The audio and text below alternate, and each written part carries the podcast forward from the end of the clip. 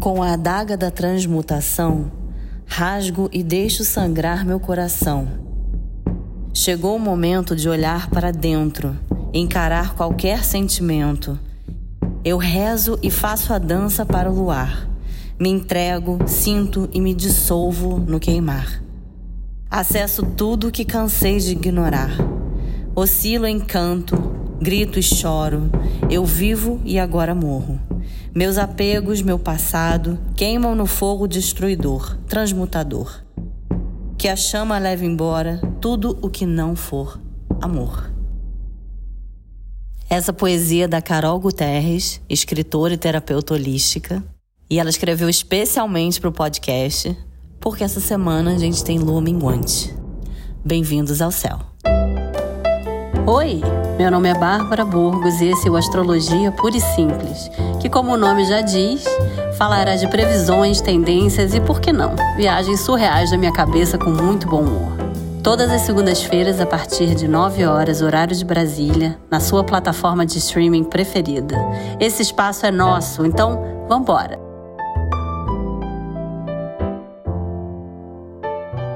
Todas as fases da lua têm a sua força especial. Tem um motivo, tem, tem coisas que a gente pode efetivamente fazer durante aquela fase e que vão ter, vão ser veículo para transformações e tem um sentido muito grande. A lua minguante, ela é o final de um ciclo. Né? A lua estava cheia na semana passada, então as, os projetos vieram à tona, as coisas chegaram num ápice importante, a gente teve eclipse. A gente já tem aí, então, né, o início da temporada de eclipses. Logo mais a gente vai ter outro, vou falar sobre isso daqui a pouco.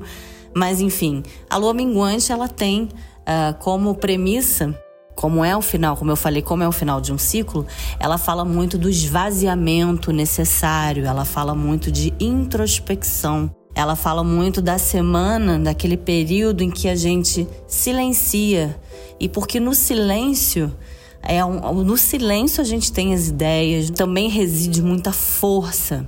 E essa lua minguante especial, ela será em peixes, que a lua já entra em peixes na terça-feira.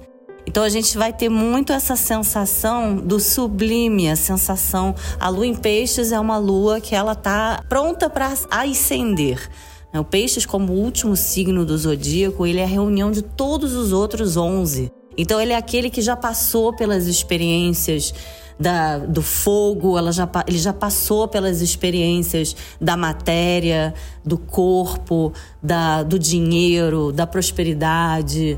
É, ele já passou pelas relações de Libra, ele já passou pelos, pelos desafios de escorpião uh, pela solidez e estruturação de Capricórnio, ele está pronto para transcender. Então, uma lua, uma lua pisciana é uma lua altamente espiritualizada, altamente criativa, porque a criatividade pisciana Diferente, por exemplo, da criatividade aquariana, que é uma criatividade muito instintiva, de muito insight, que vem muito pela inteligência, a criatividade pisciana é uma criatividade divina, que tem uma origem divina.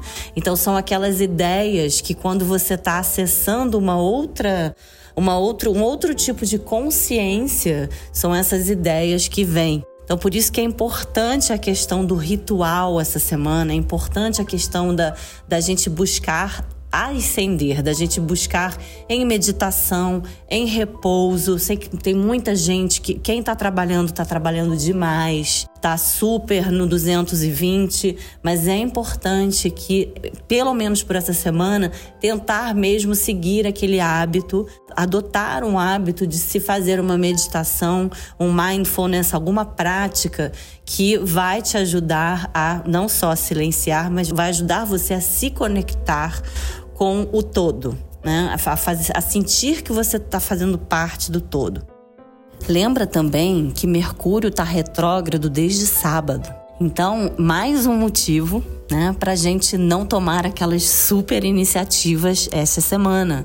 E até, na verdade, Mercúrio retrógrado, lembra que eu sempre falo, ele não tem a capacidade, a possibilidade de arruinar a sua vida, ele não é a falência, mas ele é chato, né? E como ele, como ele rege as comunicações, como ele rege o trânsito, como ele rege a palavra, né? ele rege os caminhos, né? ele fala muito de caminhos É como se, em movimento retrógrado, esses princípios, essas características ficassem truncadas. Então é importante que a gente observe que não é hora da gente assinar, tomar grandes decisões, da gente assinar alguma coisa que a gente não pode voltar atrás ali na frente.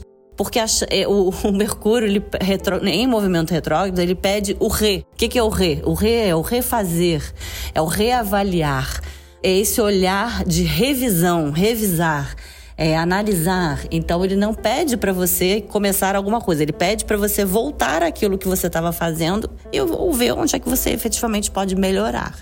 Então, mais um motivo aí para a gente ficar quieto, né? Para a gente pegar leve, para a gente tentar, como eu falei, adotar esse hábito e principalmente vocês vão perceber que essa semana é vai ser muito sobre deixar fluir. Então, para quem está muito cansado, para quem está muito esgotado, para quem está muito angustiado, efetivamente é uma oportunidade, tá? E é um convite mesmo para a desaceleração na medida do possível. Então você tem, todo mundo tem os seus compromissos, todo mundo tem ali suas obrigações, suas tarefas, mas no, naquele momento em que dá, para e respira. Deixa para depois, deixa a decisão para depois, deixa. A gente tem lunação já na semana que vem, a gente vai ter outro eclipse na semana que vem, então já, já tem uma zoeira vindo por aí.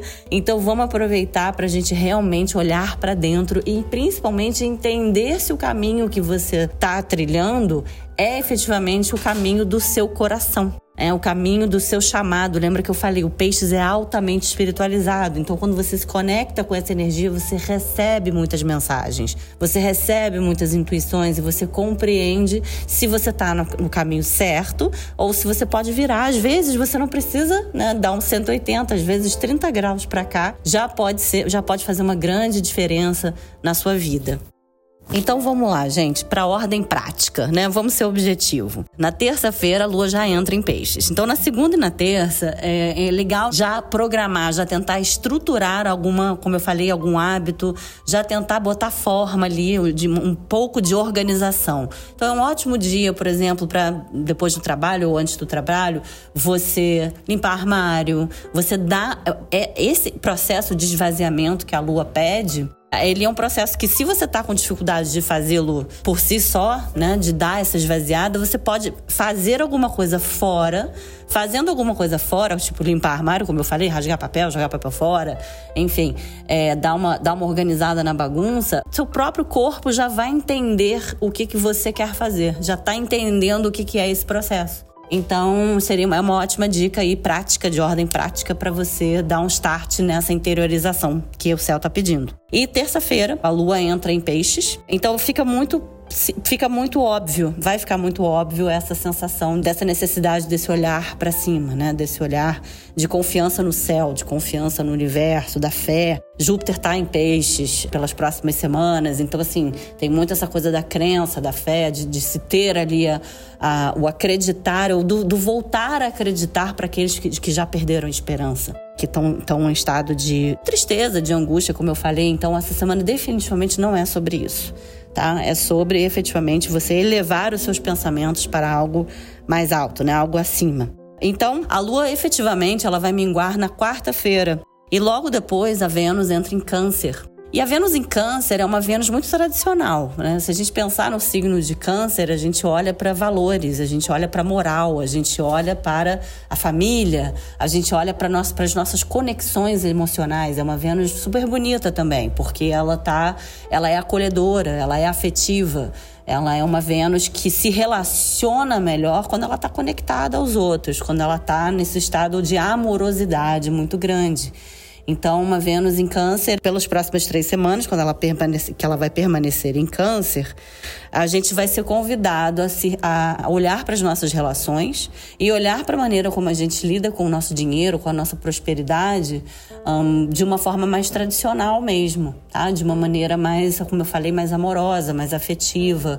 Esse olhar para a família, esse olhar para o passado. Então, é muito comum uma certa nostalgia também, é muito comum a saudade, a sensação de saudade muito grande. Isso, por um lado, né, quando ela está desequilibrada, mas ela está equilibrada, ela tem esperança. Ela, ela encontra forças na união, ela encontra forças na união com outras pessoas. Então, está na hora de você fazer aquele Zoom com os seus amigos, está na hora de você fazer uma. tomar um vinho com alguém no Zoom, tomar um vinho com alguém online, enfim, reativar suas amizades. Sabe por quê? Porque essa mesma Vênus vai fazer um lindíssimo trígono a Júpiter na quinta e na sexta-feira tudo fica mais exagerado quando toca em Júpiter, né? quando Júpiter aciona né, o planeta. E em Trígono, Trígono é um, é um aspecto de muita fluidez, é um aspecto de muita potência, de muita potencialidade, de muita oportunidade, de muita abertura. Então, mesmo que seja um tempo curtinho, só quinta e sexta, vocês vão notar claramente essa necessidade de se conectar com os seus valores, eh, essa, essa, essa necessidade de reconexão, principalmente. Então, tem uma coisa